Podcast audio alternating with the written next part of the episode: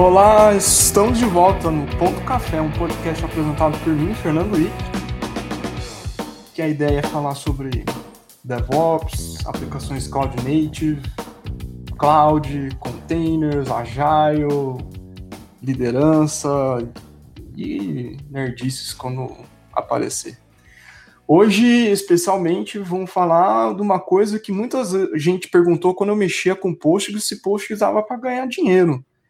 Na, na época, a pergunta estava muito relacionada se empresas poderiam dar suporte ao Postgres e ganhar dinheiro. Mas acho que a pergunta é um pouco mais além, e a gente vai explorar, é dá para desenvolver Postgres e ganhar uns trocados? Bom, para tentar responder isso e contar um pouco sobre a carreira dele, a gente trouxe hoje Fabrício Melo. Boa noite, Fernando. Boa noite, pessoal. Então, muito obrigado pelo convite. Estou lisonjeado. Ser convidado pelo meu amigo Fernando, que você conhece aí já de longa data.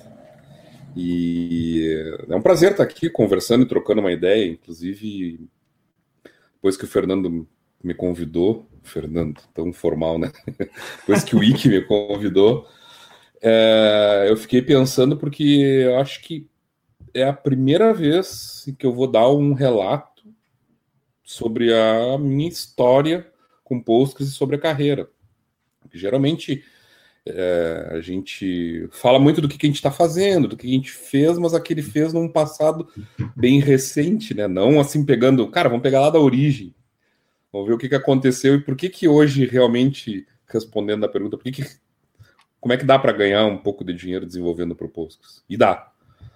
Não é fácil, mas dá. pois é. Então, vamos começar do começo. Quem é Fabrício Melo? Cara, o Fabrício tem 40 anos, é um gaúcho natural de Dom Pedrito. Ok. Rio Grande do Sul? Isso, Dom Pedrito, Rio Grande do Sul, né? Gaúcho do Rio Grande do Sul. Uh, mas eu cresci, me tornei gente em Bagé, que é a cidade onde eu estou vivendo atualmente de novo, já morei em Porto Alegre, Canoas, e voltei para Bagé fazem alguns anos. Eu sou filho de, de mãe professora e pai comerciante, então a gente teve uma, uma infância bastante restrições e tal, até porque a gente sabe que comerciante, professor, principalmente professor, não é tão valorizado nesse nosso país, infelizmente. Os anos dourados em que a gente dizia que o professor enchia o peito para dizer eu sou professor, era a mesma coisa dizer eu sou médico, eu sou engenheiro, isso se foi há muito tempo, infelizmente. Uh, torcedor do Esporte Clube Internacional, sim, sou colorado, verdadeiramente campeão gaúcho, campeão gaúcho, campeão mundial, só para dar uma trollada nos meus amigos gremistas. Uh, judoca, tudo bem, estou meio aposentado, pensando em retornar às atividades. Gosto muito de churrasco, um amante de churrasco e cerveja. Também sou pai, marido e atualmente eu sou um resolvedor de problemas, né? O que eu uso é tecnologia, no caso, banco de dados, PostgreSQL, para resolver problemas. Esse é o Fabrício. Em poucas palavras. Só Dom Pedrito fica em que região de, do Rio Grande do Sul? É perto da fronteira com o Uruguai. A gente fica. Tanto Bagé quanto Dom Pedrito são próximas da fronteira.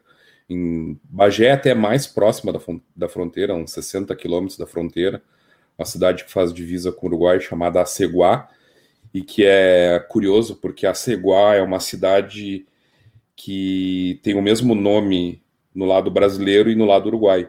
Então, Aceguá são duas cidades com uma fronteira que é uma praça com um, porta, com um pórtico, lá está com um monumento, e são as duas cidades com o mesmo nome, no Brasil e Uruguai. Uh, Dom Pedrito é um pouco mais para em direção a, a Uruguaiana, Santana do Livramento, que Santana do Livramento Rivera tem outra fronteira, e Dom Pedrito fica a cerca de 90 quilômetros da fronteira. Bagé e Dom Pedrito, 70 quilômetros de distância. Então é tudo muito tudo próximo. Pertinho. Tudo próximo, é tudo em casa.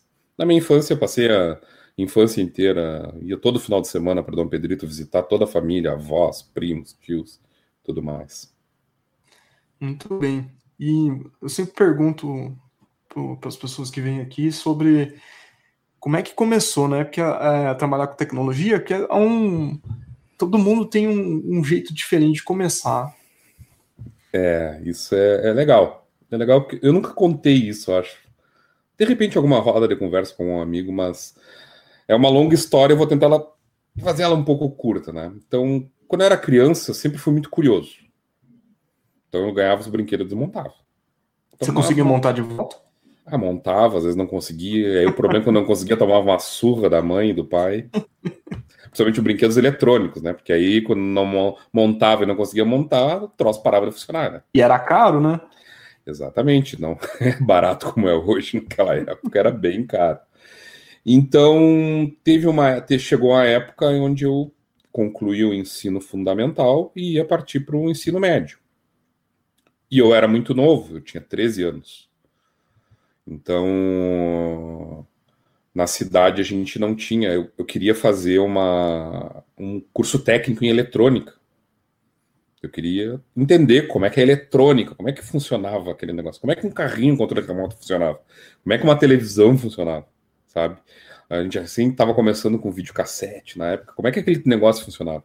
Isso eu sempre fui muito curioso, como é que isso funciona? É aquilo que eu queria. Só que eu era muito novo, o meu pai e minha mãe não tinham condições financeiras de me manter numa outra cidade, então eu tinha duas grandes restrições que me fizeram a não conseguir fazer um curso técnico, que era a questão financeira e a questão que eu era muito novo para morar sozinho numa outra cidade. E as cidades onde tinham, as cidades próximas onde tinha um curso não tinha, não tinha familiares e tal, e teria que morar sozinho.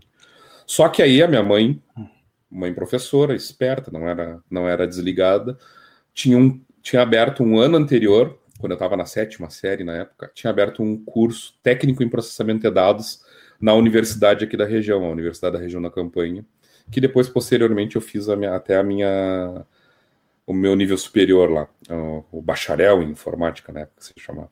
Uhum. E tinha um curso esse técnico em processamento de dados.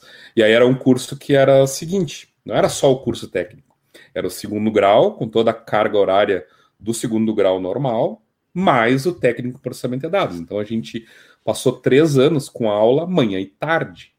A gente morava dentro da universidade. A gente só não tinha aula à tarde na sexta-feira. Teve um, acho que foi o segundo ano do segundo grau do ensino médio que a gente teve 21 disciplinas. Nossa Senhora. É, chegava a ter três provas no mesmo dia. Puxado, é, hein? Foi crazy, foi crazy. Mas fui lá e fiz.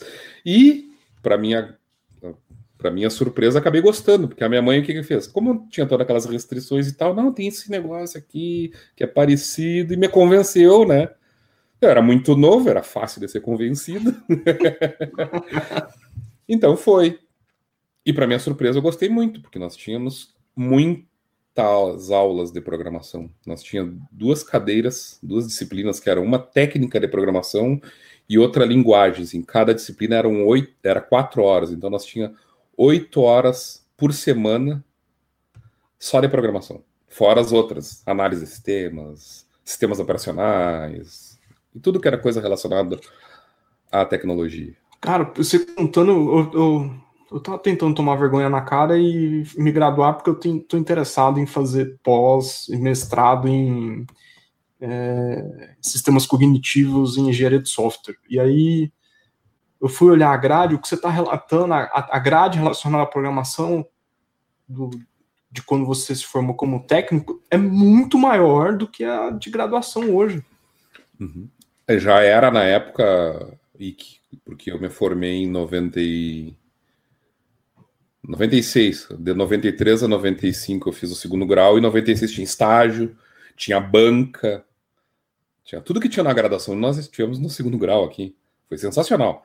E eu cheguei na faculdade e a gente teve menos horas de programação na faculdade do que eu tive em três anos. Então, Nossa. Então eu, entrei na faculdade e já sabia programar. Teve uma, uma questão curiosa até. É, teve a primeira disciplina lá, que, de, que era de algoritmos. Teve uma prova que eu um colega meu, que a gente fez o segundo grau técnico, uh, que a gente fez uma aposta de quem que terminava a primeira prova de algoritmos. Então a gente deu a sorte de sentar na fila assim bem no início e o professor nos entregar a prova. Antes dele terminar de entregar para todo mundo, a gente tinha terminado. E aí, o que a gente queria? A gente queria sair mais cedo. Aí o professor, não, vocês têm que ficar no mínimo tanto tempo aqui, e nós ficamos lá olhando para todo mundo. Mas isso tudo porque a gente já teve uma boa, uma excelente base no segundo grau. A gente escrevia código no caderno naquela época. Fazia fluxograma para depois ir no laboratório, digitar o código. A gente não tinha computador em casa. Digitar o código para ver se aquilo funcionava. Então, às vezes, eu em casa ficava com altas ideias. Como é que a gente programava? No papel, sem computador. Folhas e folhas escrevendo código. Em que ano foi isso? De 93 a 96. 93 a 95 e 96 o estágio. 93 eu... a 96. Eu fiz, eu fiz técnico eletrônica, mas não era assim, não era assim tão é, rudimentar no sentido mais clássico, é, porque eu tive poucas cadeiras relacionadas à programação, mas eu tive Assembler, nossa senhora, foi assustador, mas foi massa. É, o que você está contando, muitas das pessoas da nossa, nossa idade aqui, elas aprenderam programação e, e, e, muitas delas tiveram acesso ao computador muito antes que você. Sim. Então, cara, é interessante notar assim, a, é, o retrato de hoje é o cara sem internet. É, é, seria, seria sem internet, exatamente. A comparação, a analogia seria essa. E na época eu fui ter computador, cara, tava na faculdade, fui ter computador em casa. Tava no segundo, segundo ou terceiro ano, segundo ou terceiro semestre e tive porque eu trabalhava, estudava e comprei o computador. Consegui juntar uma grana lá daquele jeito, juntando, juntando e comprei um computador para mim. E, depois que você saiu da graduação e começou a trabalhar, eu quando eu não terminei, não terminei a graduação, mas quando eu comecei a trabalhar aqui na, na periferia de São Paulo, a, a grande sonho da maioria dos caras é fazer um CC, um, um certificação Cisco ou virar MVP da Microsoft, caiu o salto financeiro era enorme comparado com as outras profissões. O programador não tinha esse glamour que tem hoje, o mercado não era tão aquecido.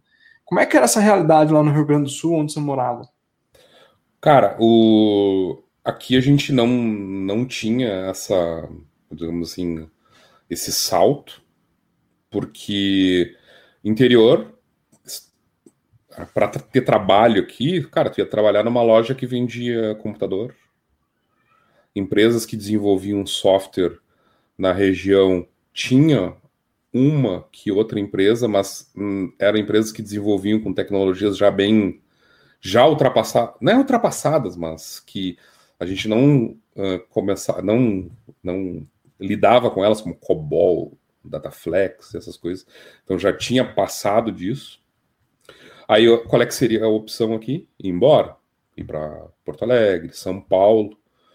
Então, para trabalhar aqui, ou então conseguir um emprego em órgão público, que foi o que eu acabei, foi para onde eu caminhei, onde eu me estabilizei como profissional, porque aí eu fui trabalhar num departamento que tinha aqui, que é o departamento de água e esgoto, de Bagel, da EB, uh, onde eu fui cuidar do CPD do DAEB lá. Eu tinha estava no último ano da faculdade e eu trabalhava antes disso eu trabalhei na universidade teve todo um se nós for entrar na, só na história do, do, projeto do grande projeto que a gente fez de software na época para resolver um problema imenso da universidade da região da campanha nossa naquela época a gente aplicou os princípios do XP sem nem saber que aquilo existia mas tudo por conta de restrições. Eu e o meu, o meu compadre Guilherme, que depois, quando eu fiz a pós-graduação em métodos ágeis, ele foi meu orientador, tanto que ele é um dos fundadores do XPRS,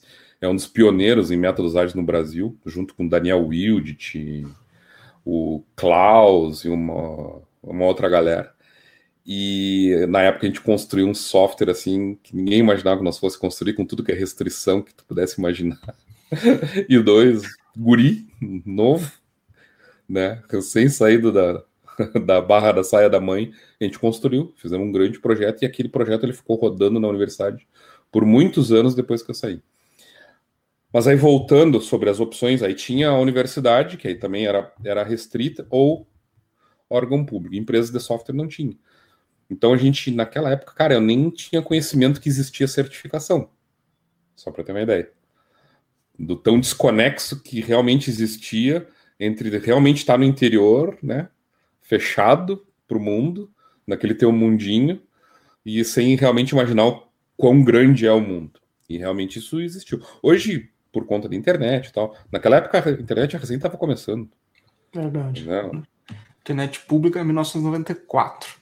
É, então, é, e aí para ter internet em casa, pô, lembro que a gente começou com a internet de escada, já estava na faculdade e era um horror. Era um pavor de ter internet. Era horrível. E foi aí na em órgão público que você topou com Postgres? Não foi um órgão público. Daí a, a descoberta, assim, eu, quando, quando me deparei com ele, foi por acaso e por indignação na faculdade. Por quê? Eu tinha. A gente teve uma cadeira, obviamente, uma disciplina de banco de dados, onde a gente aprendeu fundamentos de banco de dados e tudo mais, e tinha que fazer exercício em SQL, óbvio. Tinha que aprender uhum. SQL, normalizar aquela história toda. E aonde que podia rodar SQL? Era no laboratório. Porra, eu não queria ter que sair de casa. Eu tinha um computador em casa. Foi tão difícil eu conseguir comprar um computador. Entendeu?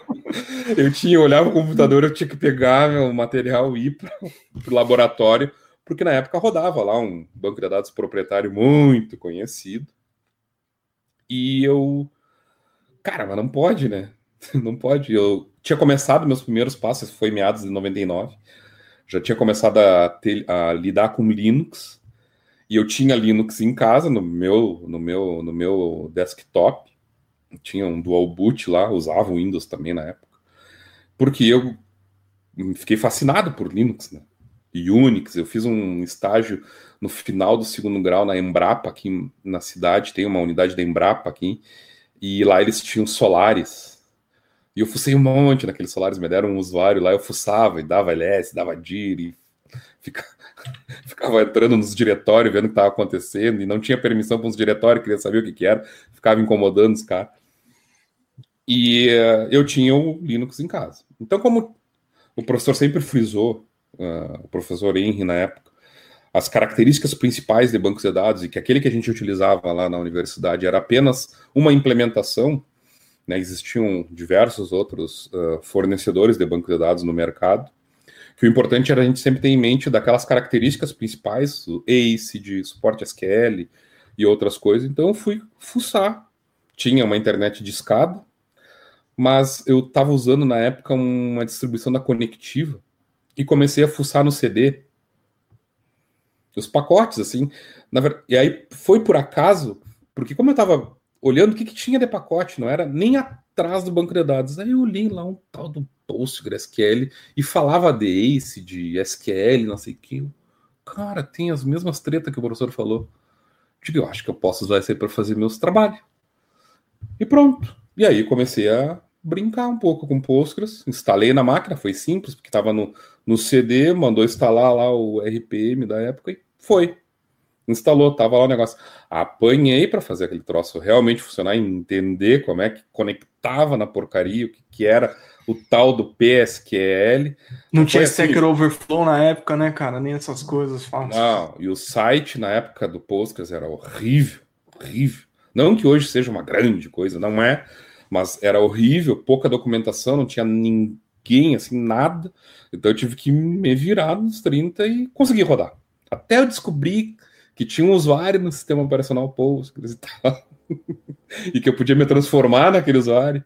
Entendeu? Foi, foi bem no, no, no meio que eu estava me adaptando com um novo sistema operacional, que no caso era um Unix, um Linux, de verdade, porque antes eu só tinha brincado no, no estágio. Aí eu comecei e consegui, pela primeira vez, dar um create table e dar um select. E aí fiz meus trabalhos, apresentei e tal, e aí que comecei. E aí, profissionalmente, em seguida, lá no, em, em 2001, que foi quando eu entrei nesse departamento de água e esgoto que eu falei, uhum. que é uma autarquia aqui da cidade que cuida do distribuimento, uh, da distribuição de, de água e tal, é uma companhia de saneamento, saneamento básico aqui da cidade.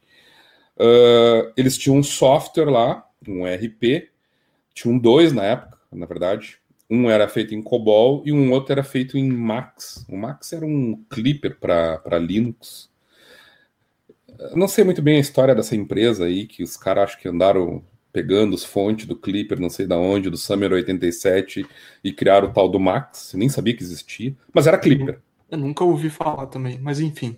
Sim, tinha um RP inteiro, cara. Com 60 módulos. Gente.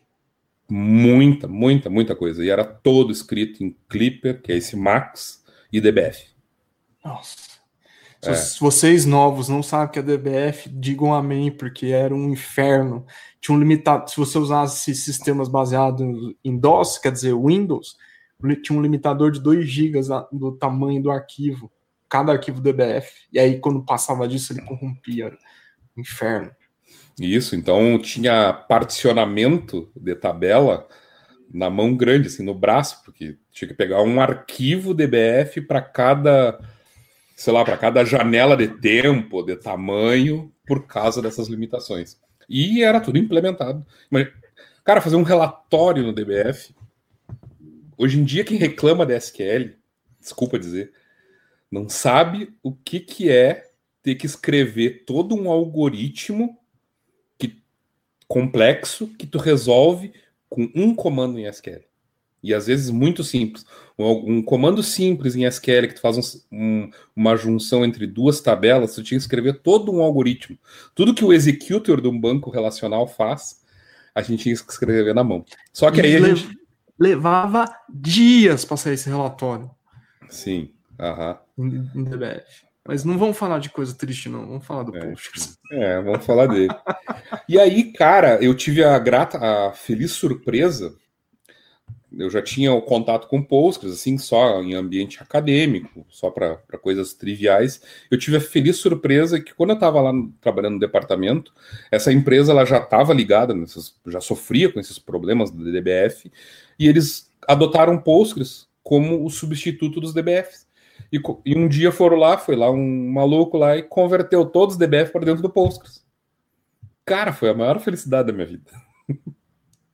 Aí realmente eu comecei a trabalhar no meu dia a dia com o nosso querido elefantinho.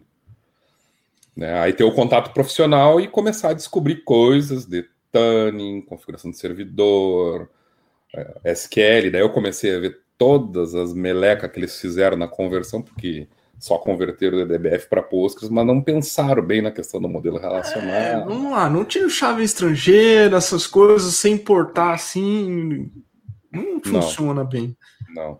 Mas, mas foi um desafio bem interessante, tanto que depois, por conta desse meu conhecimento de, de Postgres, a empresa que desenvolveu o software me contratou e eu trabalhava, fazia o meu primeiro trabalho remoto, então eu trabalhava para aqui na, na cidade, na, na, órgão público e trabalhava no meu tempo livre com fazia uns freelancers para eles consertando bug, desenvolvendo funcionalidade e tal porque eu programava em Clipper há bastante tempo e conhecia bastante de Postgres. Então foi, foi bem interessante, bem interessante. E aí, o, quando gente, o engraçado de a gente começar a trabalhar com Postgres, principalmente nessa época, inícios lá, meio dos anos 2000, é que era uma comunidade que era bastante ativa e as pessoas eram bem é, entusiasmadas, quem era fã. Aliás, quem me introduziu ao Postgres foi o Fábio Tênis. Eu queria usar mais que ele me convenceu a usar Postgres numa implementação. Ah, que beleza. o Teles, meu sócio hoje. e, e, como é que foi esse. Você, foi nessa época que você começou a se relacionar com a comunidade? Porque a comunidade, quando você começa a se envolver, primeiro começa a tirar dúvida, cara, seu, seu conhecimento dá um salto assim estratosférico. Sim. Cara, isso assim, ó. Uh, mais um acaso, tá? Na verdade, eu nunca pensei muito assim, cara, eu vou trabalhar com posto. Eu sempre fui programador, sempre gostei de programar e continuo programando todo dia. Hoje, detalhes, eu estava programando. Mais cedo, antes de, de a gente começar, eu estava programando. Então, isso foi uma coisa que eu sempre tive muito clara na minha vida. Até teve uma época no passado em que, onde eu trabalhei é, é natural, porque tu vai adquirindo uma experiência, a galera vai querer te empurrar só para gestão e tu tirar o dedo do trabalho sujo. Trabalho sujo. Não é trabalho sujo. Programar não é trabalho sujo. Do... Querer a questão de sair da, da, do trabalho mais operacional, mais braçal e virar um gerente, um diretor, um CEO da vida. E aquilo nunca, nunca me chamou muita atenção. Tentei, fui e tal, fiz algumas coisas, trabalhei bastante tempo liderando equipe, mas nunca deixei de escovar bit, de programar. Você e o CTO do Nubank, que me foge o nome, mas ele também continua programando até hoje. Ó, oh, que legal, né? E, cara, uh... então por, por muito tempo eu trabalhei com Postgres e tal nos projetos e me aprofundei bastante, bastante porque eu tornei aquilo como um hobby. Né? Eu tornei, uh... o Postgres se tornou um hobby na minha vida porque tudo que eu fazia estava ligado ao Postgres. Depois eu fui trabalhar numa empresa. Depois que eu, uh, eu trabalhei no, no departamento de água e esgoto, depois trabalhei na prefeitura praticamente em sequência. Teve um, um intervalo do, do, departamento de água com a prefeitura, que eu trabalhei numa outra empresa, desenvolvendo software em Delphi, com Firebird e tal. Também trabalhei, programei muito com Delphi. Mas acabei caindo na prefeitura, onde também usava Postgres, que era essa empresa também fornecia software para lá e tal. E, e depois que eu saí da, da, da prefeitura, que eu comecei a trabalhar para a empresa que fornecia software aqui para o município, e essa empresa até hoje continua fornecendo software para o município. Eu já saí de lá há bastante tempo e eles continuam sendo meus clientes e tal. Ajudo eles com Postgres, óbvio. Mas naquela época foi para trabalhar com um RP de órgão público, e obviamente a gente usava Postgres. E algo interessante na época é o seguinte: tudo que acontecia em relação a banco nos clientes dessa empresa, então dava um problema qualquer com Postgres, quem é que ia lá meter a mão? O Fabrício. Ah, não sei o que, problema de performance, Fabrício. É, na infraestrutura, Fabrício.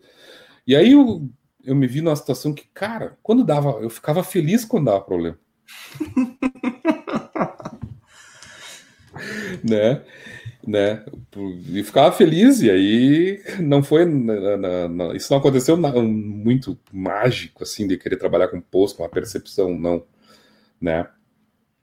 Então, uma outra coisa que, que aconteceu na época, e aí um pouquinho mais à frente no tempo, nós falamos em 2008, então eu continuava nessa empresa, eu fui para lá, para Porto Alegre em 2005, para 2005 eu fui para essa empresa, fui, me mudei para Porto Alegre em, em 2006, e em meados de 2008, na metade do ano 2008, como sou judoca, ou era judoca, eu tava treinando para uma competição, minha primeira competição internacional e quebrei a perna. Putz. No treino. É. Ah, foi uma meleca desgraçada aqui. E aí, cara, eu tive que ficar estacionado em casa. Não tinha que fazer. Uhum. E aí, tá, mulher saía para trabalhar, filha para escola, não sei o que, ficava sozinho em casa. E aí eu tinha que? Tinha um, um computador que era da empresa, eu não tinha notebook naquela época. E aí eu ah, o que, que, eu vou fazer, né? Aí ficava lá fuçando nos negócios e tal, às vezes dava um help para a galera, não se tinha muito naquela época a empresa, principalmente não tinha cultura de trabalho remoto e tal, porque poderiam ter aproveitado, seguir trabalhando remoto e ajudando, tinha internet tudo, mas não tinha cultura, tinha que estar lá dentro e tal, enfim. Uhum. Então, como eu estava sem fazer muita coisa, eu comecei, eu já participava das listas de discussão da comunidade brasileira, tanto que a primeira lista que eu me inscrevi foi na época do Yahoo. Tô ligado. E aí, Aí o que, que eu comecei a fazer? Cara, comecei a ler tudo que é coisa que tinha lá. Pegava a lista de discussão, era um divertimento, porque alguma coisa estava fazendo, entendeu? Alguma coisa estava uhum. lendo, estava ocupando. Era, era, era, terapêutico, né? Que você mantinha a cabeça ocupada. Exatamente. E aí começava a responder pergunta na lista. E aí eu queria fazer um negócio, também perguntava. Pô, cansei de perguntar coisa na lista. Né? E aí em 2009 eu palestrei num primeiro PGD, que aí foi quando eu conheci o Euler, o João, o João Cosme, o Diogo. E, cara, esses bichos sempre foram referência para mim. Tui, que era a minha referência. Não, e continua sendo. É, sim, cara. Pô, tá louco, né? E eu tremia que nem vara verde aquele PGD lá no Serp, lá foi. Mas, tanto que eu não palestrei, a palestra que eu, que eu apresentei no PGD nem foi estritamente relacionada a Postgres, porque eu fiz uma, uma palestra na época sobre database refactoring, que eu já estava estudando há um bom tempo, e aí eu fiz uma apresentação lá no, no PGD, né? E, e cara, aí o, que me fez assim, ó. Então eu tinha o Postgres como o meu hobby, ao mesmo tempo parte do meu tempo como profissional, né? E eu já tinha prestado atenção que eu, cara, eu gosto disso, talvez, mas nunca tinha levado muito a sério. Só que aí eu tive um golpe de misericórdia lá. Eu tive uma decepção profissional na época na empresa lá e que continua sendo meu cliente. E aí que eu me dei conta que eu podia realmente trabalhar só com Postgres e viver disso. Uhum. Porque eu já tinha feito várias coisas bem interessantes que depois conversando, até conversando com o Euler, né, com o Diogo, ele, ah, cara, já fez um monte de coisa sim. Pô, então tem que trabalhar e tal. E em 2011 eu comecei a direcionar todo o meu esforço a abrir uma empresa para dar consultoria em Postgres. Né? Então, eu fiz essa transição, hum, na verdade, final de 2011, início de 2012. Uh, ah, não vou dar muitos detalhes, porque isso foi algo planejado, daria uma outra história e tal, e que no início deu bem certinho, porque eu tinha o grande receio, que eu acredito que todo mundo tem, em, cara, eu, eu tô num, num trabalho que eu sou CLT e tal, eu quero partir para um, para uma PJ e realmente abrir, ir para o mercado como, como empresa, eu consegui organizar as coisas de tal forma em que eu não, na virada de chave da CLT para PJ, não fiquei sem renda. Que é um. um... É difícil. É difícil Parabéns. Porque, porque com serviço, né, empresa de serviço, né, se tu executa o serviço, tu recebe. Se tu não executa o serviço, tu não recebe. Não, e às vezes você executa esse serviço e não recebe. Também é. é, bem, é bem nessa mesmo. É, a maturidade do mercado aqui é meio é. Uh -huh, uh -huh. Mas eu consegui fazer uma transição até direitinho na época, até. E, e, poderia ter sido bem pior. Não foi fácil, não estou dizendo que foi fácil, mas poderia ter sido muito pior se eu não tivesse um pouquinho de sanidade mental. E nessa época, eu lembro. É, eu acompanhava mais de perto o Google Summer Code, que era uma novidade, né? Naqueles primeiros anos que eles começaram a contribuir. Então, pessoas que estavam em algum tipo de, de grau estudando na, universidade, pós, mestrado, etc., poderia candidatar ao Google Summer Code. Então, o Google patrocinava é, as pessoas para contribuir para o projeto de software livre, open source.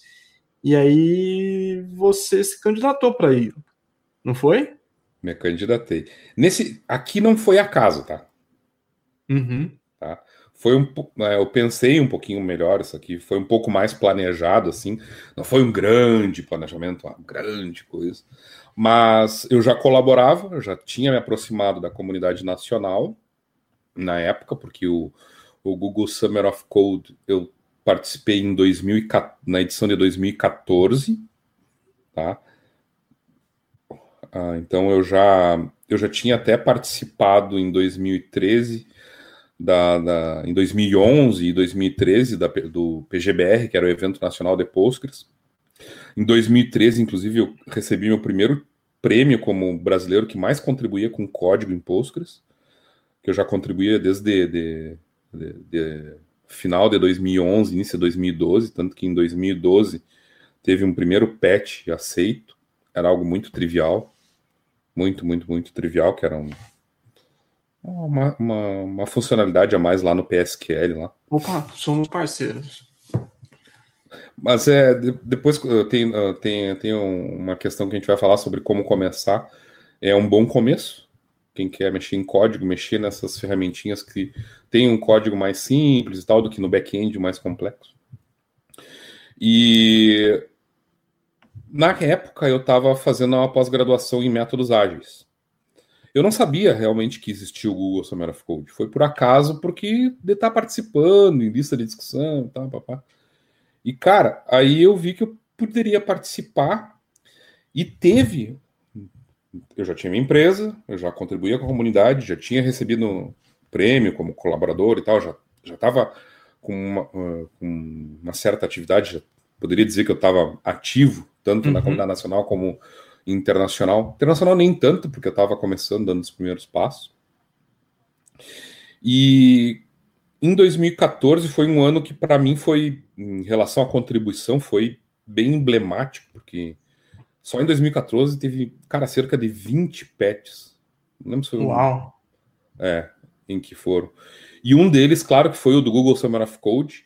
O Google Summer of Code foi uma funcionalidade para as Unlogged Tables lá, e que isso surgiu por causa de um projeto real, uma demanda de um cliente, uma demanda real de cliente, em que, como tinha essa funcionalidade no Postgres, a gente usou no projeto, que eu dava consultoria, e essa unlogged table, como ela não gera log de transação e tal, não vou entrar em muitos detalhes. Não tinha como no Postgres não tinha uma forma assim simples de transformar ela numa tabela regular. Uhum. E era o que precisava no projeto. E aí, claro, como eu já mexia no código do Postgres, eu fui lá dar uma olhada, ver e tal. E aí eu vi que aquilo não era algo impossível de se fazer. E aí eu só fiz o link, né? Cara, tem o Google Summer of Code, eu estou fazendo uma pós-graduação e tem um problema real. Então foi o que? Foi unir o útil ao agradável. Juntou tudo, deu a tempestade perfeita. Deu a tempestade perfeita. Tá? Tá? Eu digo assim que não, não, não, não foi por acaso, porque quando surgiu o problema, de cara eu linkei com o Google Summer of Code, por causa da natureza do problema, que não era, não era algo mega complexo de resolver. Então, cabia num ciclo do Google Summer of Code e aí eu submeti proposta e tudo mais, e foi aceita. Foi aceita e eu tive a oportunidade de resolver um problema real, né, uma demanda real de cliente, uh, tendo a oportunidade de ser mentorado por core committers do Postgres, ou seja, me aproximei mais do, do pessoal. Eu tive o, meu, meu mentor na época foi o Stephen Frost, e eu tive a oportunidade de conhecer ele pessoalmente agora em 2000 e 2018 na, na PG Conf aqui no Brasil, lá em São Paulo, que ele veio. Eu não conhecia ele pessoalmente. Pô, tomamos cerveja, conversamos, foi muito legal. A gente fez churrasco no, no domingo, ele foi para lá, ah, foi muito, muito bom. Né? E ainda ganhei uma grana por isso, porque o Google Summer of Code patrocina o estudante para contribuir para uma comunidade de software livre, uma comunidade open source. É muito legal. E nesse meio tempo, da vida de empresário e programador, as coisas não foram andando, não deram muito certo na vida de empresário, né? é, tem, não, sempre tem, tem, altos e baixos, né? Tem, não é só alegria. Então, como eu falei, em 2000 e final de 2011, 2012, eu resolvi tipo alçar voo, uh, carreira solo, como se diz. Então, fui para o mercado. Né? Então, na época eu dava aula numa, numa numa, numa escola que existe até hoje lá em Porto Alegre, a Target Trust, como, como, como professor de Postgres, instrutor, instrutor né, de Postgres, então dava curso introdução, avançado, administração, tudo que tinha. Lá eu era o instrutor principal, e isso é uma das coisas, eu nunca falei isso, eu tenho que falar, porque teve um cara que me ajudou bastante, que é o Diogo Biasos não, ele é um cara fenomenal. Ele tá morando no Canadá hoje, mas Isso, ele é cara, incrível. eu ainda, cara, ainda eu, eu acho que eu nunca sempre agradeci por tudo, tudo que ele, porque ele tava querendo se, se desligar do Postgres. E quem que ele recomendava para todo o networking que ele tinha com Postgres sempre fui eu. Para Target Trust, para clientes como a antiga, nem sei se eu posso falar nome de clientes aqui. Ah, pode, ué a, a antiga Human, que hoje em dia é a Zenvia. Eu atendo eles até hoje, cara. Isso nós estamos falando de 2013, que foi o primeiro contato que eu tive. E nós estamos em 2020, faz sete anos que eu trabalho com esses caras. E foi uma indicação do Diogo, na época. Porque o Diogo atendeu eles e tal, e aí ele, como ele não queria mais, porque ele estava mudando a direção da carreira dele, os caras, tá, mas aí quem tu indica? Indica o fulano lá. E o fulano era eu. Não, ele é demais. Aham, não, sensacional. E, cara, ele me deu uma boa ajuda, então eu consegui uh, melhorar um networking em função de outro networking que era com o próprio Diogo. E que eu tinha conversado com ele pessoalmente lá em 2009 naquele PGDI. Hum, Viu como a importância de estar em comunidade? Sim, extremamente importante. Bom, aí, cara, Na verdade, eu estou na minha segunda empresa de Postgres. Tá? Eu sou sócio da Timbira e tal, que a gente trabalha com serviços profissionais em Postgres. Eu acredito que aqui no Brasil, acho que a gente seja a única que seja dedicada 100% só a Postgres. Acho que deve ter mais alguma outra já. Uh, mas, cara, eu, a minha empresa solo, eu quebrei ela. Fiquei enrolado em dívidas e, cara, foi, foi horrível, foi horrível. Tanto que isso tem reflexo até hoje. Até hoje ainda tenho aí umas 40 parcelas para pagar de um, de um parcelamento que eu tive que fazer para poder acomodar todas as coisas. Não foi fácil. Foi uma época bem complicada, bem complicada so. Somos parceiros, viu? Eu quebrei umas quatro, cinco empresas, então acho que a próxima eu tomo juízo e faço direito. É, mas, a, mas eu acho que é aí que a gente aprende um monte de coisa. E aí eu tive a feliz, a feliz a sorte, a feliz surpresa que. E foi uma realização pessoal, assim, porque eu fui convidado em 2013 pelo Fábio e pelo Euler para fazer parte da Timbira. A Timbira já existia, né? Acho que tu fez parte da, da idealização lá no começo de, Sim. cara, criar uma empresa que preste suporte de Postgres no Brasil, porque eu acho que na época tinha algumas, assim, mas não com a mas... ideia da Timbira de ser só uhum. profundamente, né, uh, em Postgres. E imagina, aí sendo bem sincero, Cara, o Euler, o Fábio, os caras, referência. Aí o cara vem e me convida. Ô meu, tu não quer trabalhar com a gente tal? Eu sei que tu já tem, vamos juntar essas, esses negócios aí tal. Tu traz os teus clientes para cá, a gente faz um, uma empresa só. E aí foi. Aí, cara, na época eles não sabiam de todo o meu drama pessoal, de dívida e tal, e problema financeiro. Uma, aí eu aceitei e aquilo me acendeu uma outra luzinha cara, sou como uma segunda chance soou mesmo como uma segunda chance de continuar fazendo aquilo que eu gostava muito, que era seguir trabalhando com Postgres, porque do jeito que a coisa estava tava, tava se encaminhando, o que, que eu ia ter que fazer? Ia ter que, de fato, fechar a empresa e voltar para o mercado e tentar uma vaga aonde surgisse. E olha que no meio do caminho surgiram tentações de vagas para trabalhar com outros bancos de dados, para voltar a ser programador em outras empresas e ganhando bem melhor do que eu estava ganhando como carreira solo na época. Então, na verdade, eu fiz uma aposta. Não, e deu certo? Acabou dando certo, acabou dando certo, mas poderia não ter dado. Poderia ter ah, sim. Essa eu gostaria de ser mais persistente, assim. Eu eu, tô tentando ser mais persistente em ficar e aproveitar. Em todo lugar que eu passei, fiz coisas bem bacanas, mas acho que eu preciso ficar um tempo mais, assim. E, aí, e, aí e isso me admira, eu, eu fico admirado, tipo, com a sua persistência. É, uma. Cara, eu não sou a pessoa mais inteligente do mundo. Até que eu gosto de falar que, por exemplo, o meu irmão é bem mais inteligente do que eu, porque ele absorve o conhecimento de uma forma muito rápida eu preciso martelar, martelar, persistir, ir adiante para poder entrar na cabeça. É da minha natureza. E a mesma coisa eu faço em relação a trabalho, estudo, sempre fiz. Persistente, não desisto na primeira derrota, assim, sabe? E no final, aí quando isso surgiu, esse convite, eu, cara, na hora aceitei, né? Me agarrei com as duas mãos e vamos embora, não pensei duas vezes. Né? E no final foi acertado.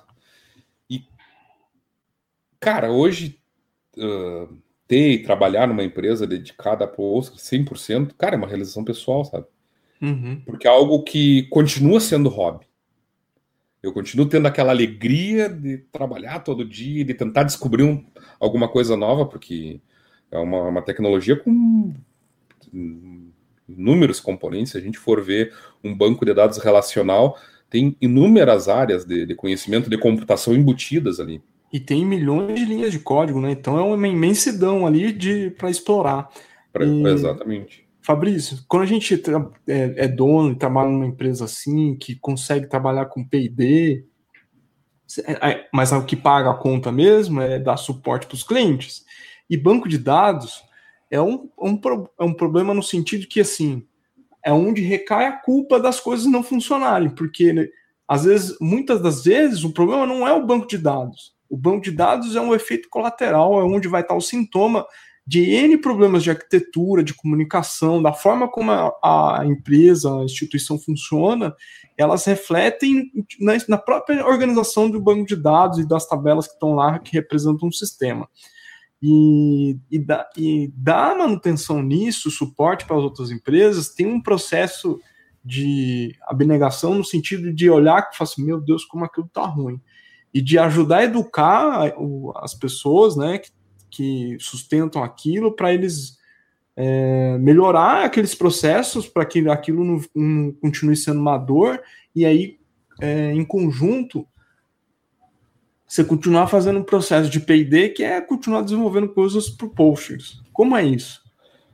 Cara, uh, hoje, uh, na verdade, eu faço as duas coisas, né? Então, como eu, como eu comentei, uh, toda essa questão de desenvolver a, a, parte, colaborar com código, entender como é que as coisas funcionam por, por debaixo dos panos, no que tange ao Postgres, isso sempre foi, cara, no meu tempo livre. Eu nunca fui pago para isso. Eu tive remunerações? Tive. Teve o Google Summer of Code, teve algumas oportunidades que, que surgiram de demandas de clientes de algumas funcionalidades que, na verdade, o cliente me pagou, eu estava trabalhando para o cliente e eles patrocinaram um patch ou outro. Teve uhum. uma oportunidade para a Second Quadrant, que eu desenvolvi um patch lá para o uh, Delayed Standby, e que eles me pagaram para isso. Então, teve alguns, mas não era 100% do meu tempo. Né?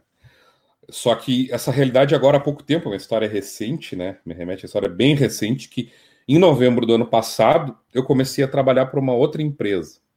Sim, eu tenho uma empresa aqui no Brasil, a gente fornece serviços para Postgres, e eu estou trabalhando part-time na minha empresa, e aceitei o desafio de trabalhar part-time para uma outra empresa de fora do Brasil, que é a Ongres, que quer dizer On Top of Postgres, né? É que é tudo relacionado ao ecossistema do Postgres e que eles fazem a mesma coisa que a Timbira faz.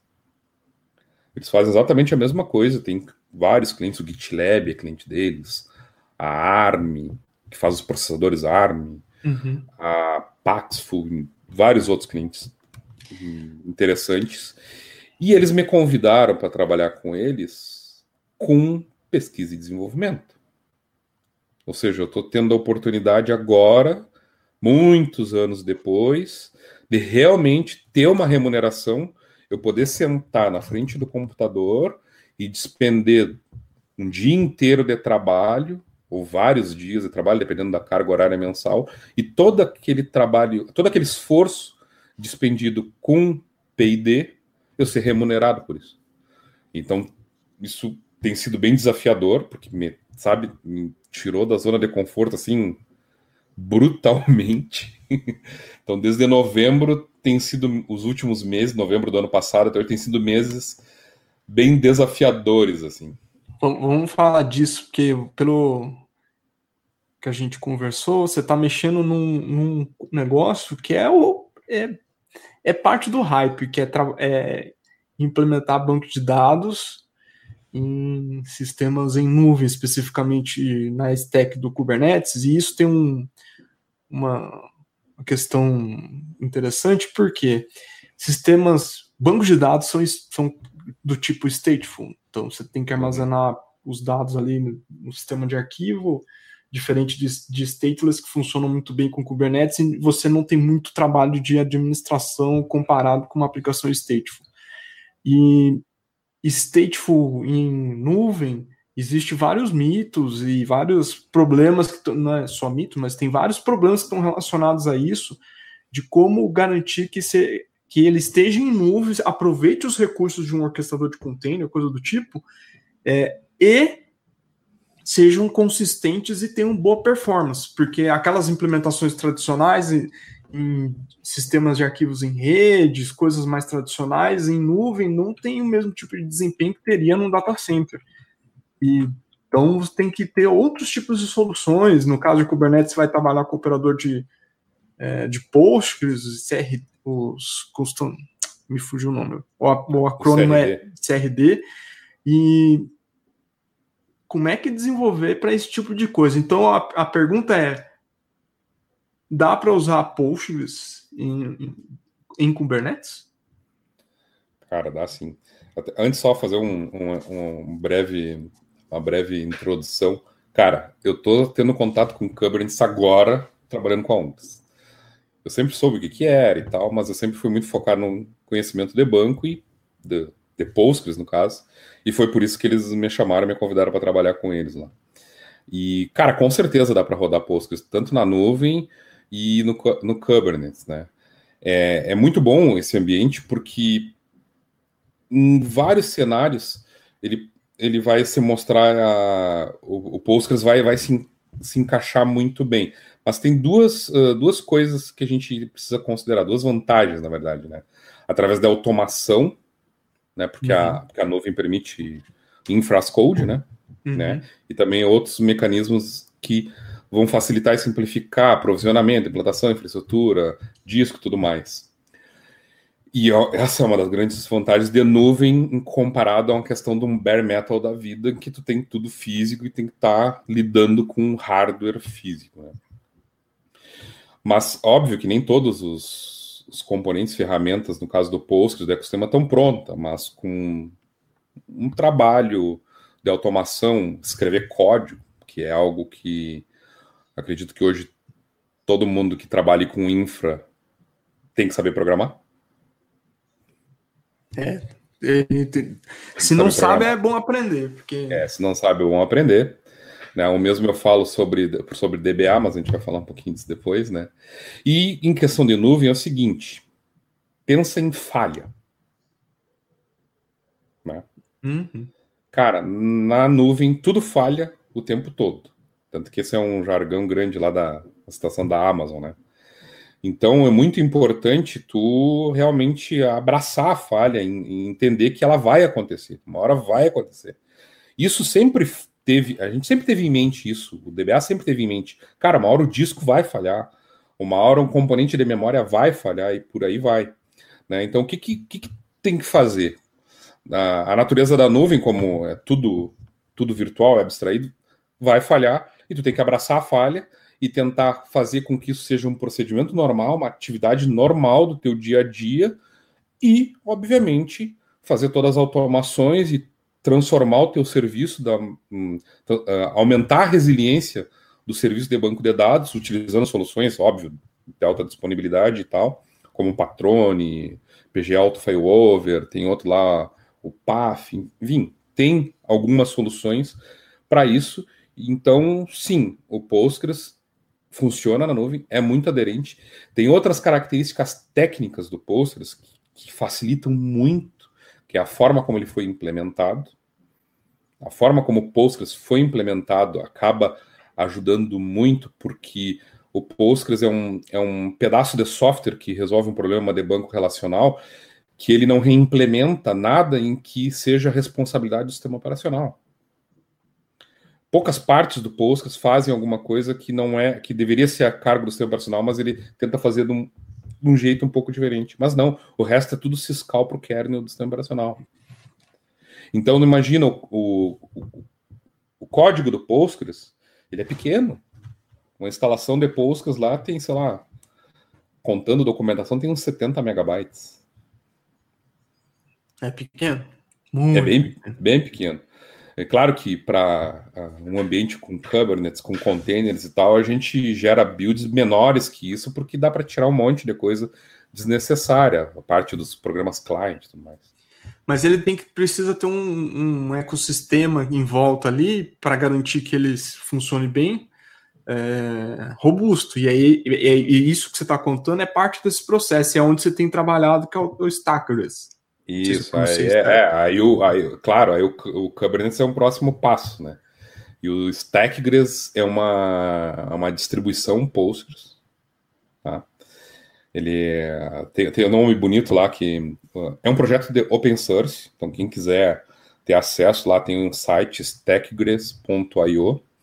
Acho que isso aí vai ficar em alguma descrição, depois a gente coloca os links, tá bonitinho.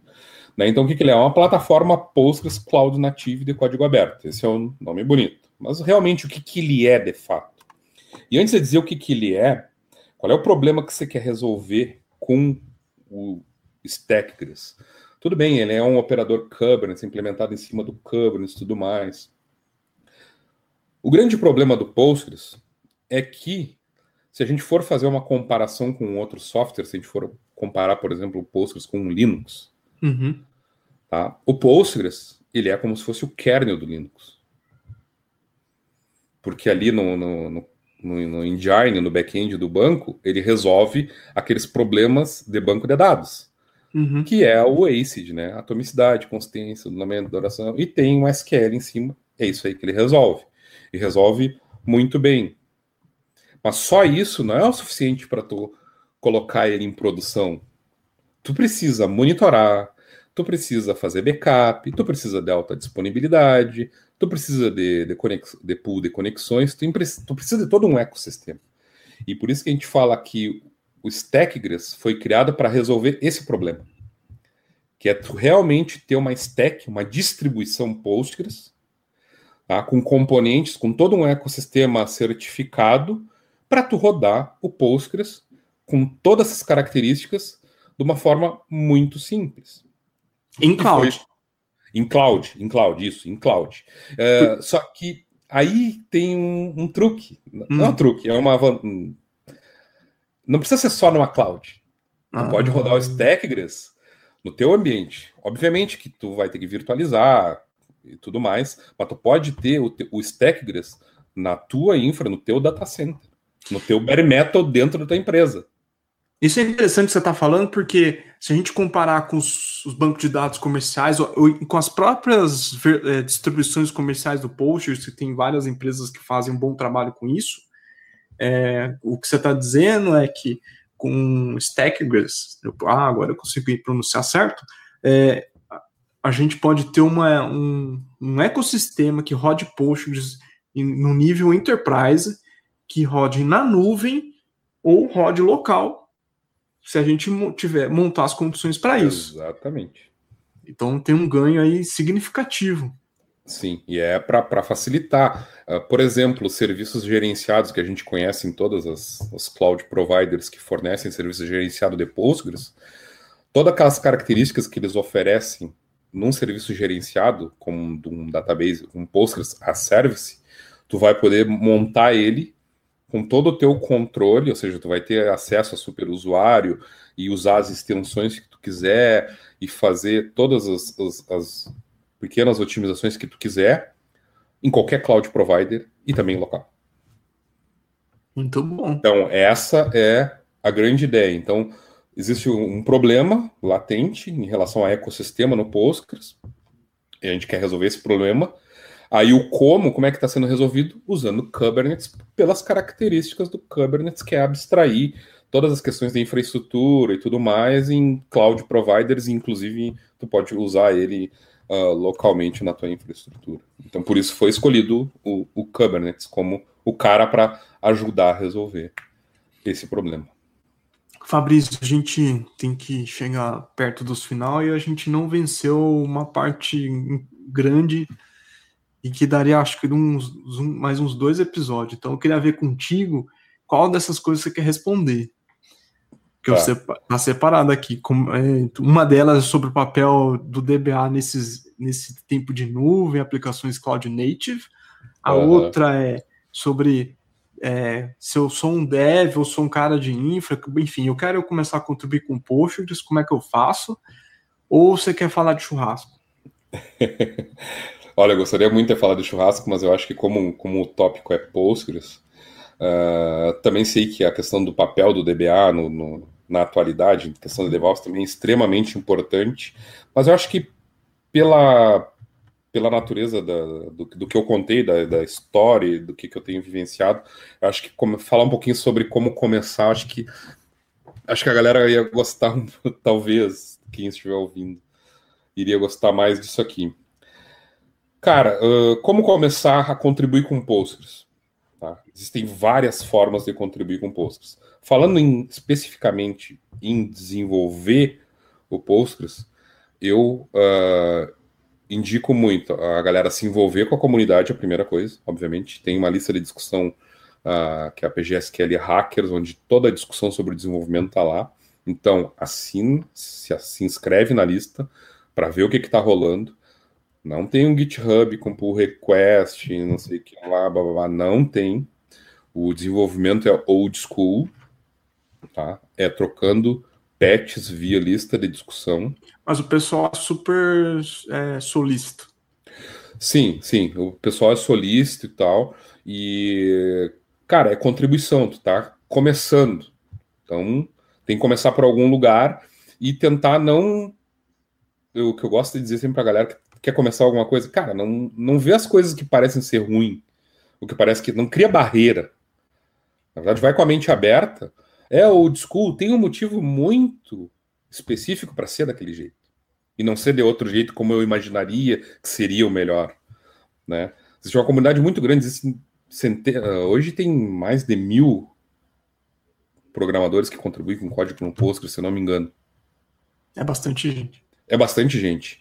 Claro que aqueles que realmente têm o comprometimento de, e que são pagos para fazer a coisa rolar é um universo bem restrito.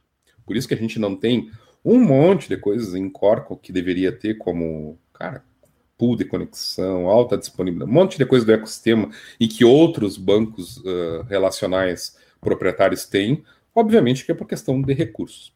Agora, para começar, para nós não fugir do, da pergunta, eu recomendo muito se inscrever, entender como é que funciona a interação com a comunidade, entender o que é um commit fest, como é que, uh, como é que envia um patch, o que é um patch, porque quem usa GitHub, Git e tudo mais, tem que entender os fundamentos que tem por trás, por que, que o Git é do jeito que ele é, e por que, que o GitHub tem pull request, que na verdade é a automação de um patch?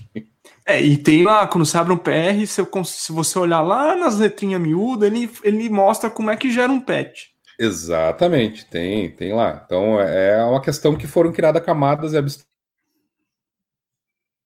Mas funciona com patch. Então, começa a entender esse mecanismo, entende como é que são os estilos de programação, tem uma wiki lá com, com links só para os primeiros passos, como é que submeter um patch, como são as convenções de, de codificação, e procurar algum problema ao entorno, e não no núcleo do Postgres, porque num primeiro momento ele pode assustar, apesar do código ser bem organizado, uh, ele é escrito em C, C não é uma linguagem impossível, como todo mundo acha, ah, é uma besta de. Não, é uma uhum. linguagem simples, ela é bem simples.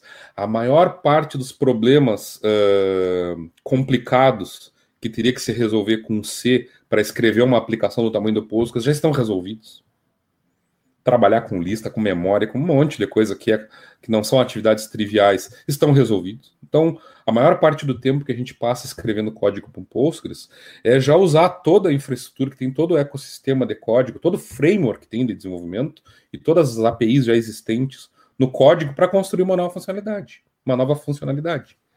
É, então, as pessoas podem começar a contribuir não no, no server, mas pode no que está em volta, né? Como PSQL ou outras bibliotecas, serviços. PGDump, PG Restore, PG Base Backup. Então tem uma série de ferramentas client que são bem mais simples. Foi por onde eu comecei. Eu comecei a minha primeira contribuição lá em 2002, 2012, perdão, foi no PSQL, que é o console de conexão ferramenta cliente, cliente de se conectar com o banco. Uma atividade extremamente simples, mas a partir dali tu vai evoluindo e vai galgando novos conhecimentos e se aventurando mais à frente. Outra coisa muito importante, muito importante, muito importante. A forma de comunicação é assíncrona em pessoal, tem uma questão de diferença cultural, então nada e qualquer crítica que for feita sobre o que for enviado para a comunidade não é nada pessoal. É questão só de projeto. Então, esteja aberto a aceitar crítica e sugestões e voltar para dentro de casa, estudar mais, fazer um negócio melhor e ir de novo. E não desistir numa primeira crítica. Porque sim, vão ter críticas. É, a, a implementação parte. de SE Linux no Postgres, ela foi uma ultra maratona, com patches enormes e comentários gigantescos. Mas o, eles conseguiram implementar. Sim. Várias coisas. Várias coisas são. Tem. Cara, discussões assim é. intermináveis.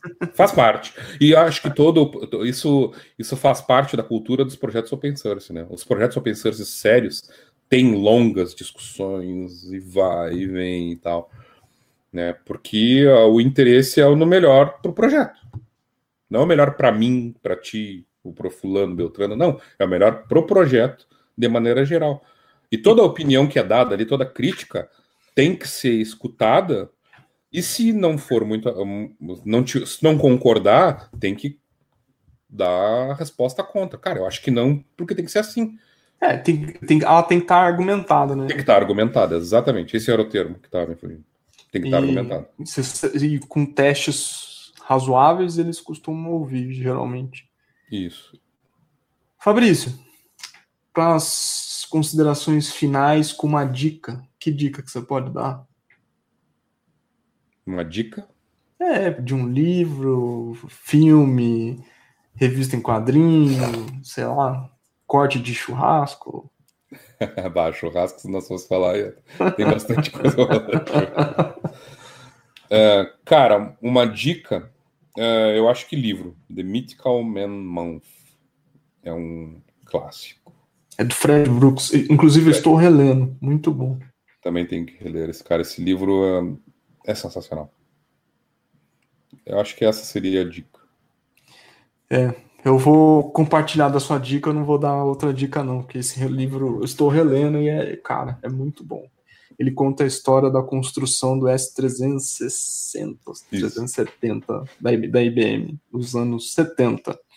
Muita coisa que está ali, ainda coisas que são muito válidas para os dias de hoje.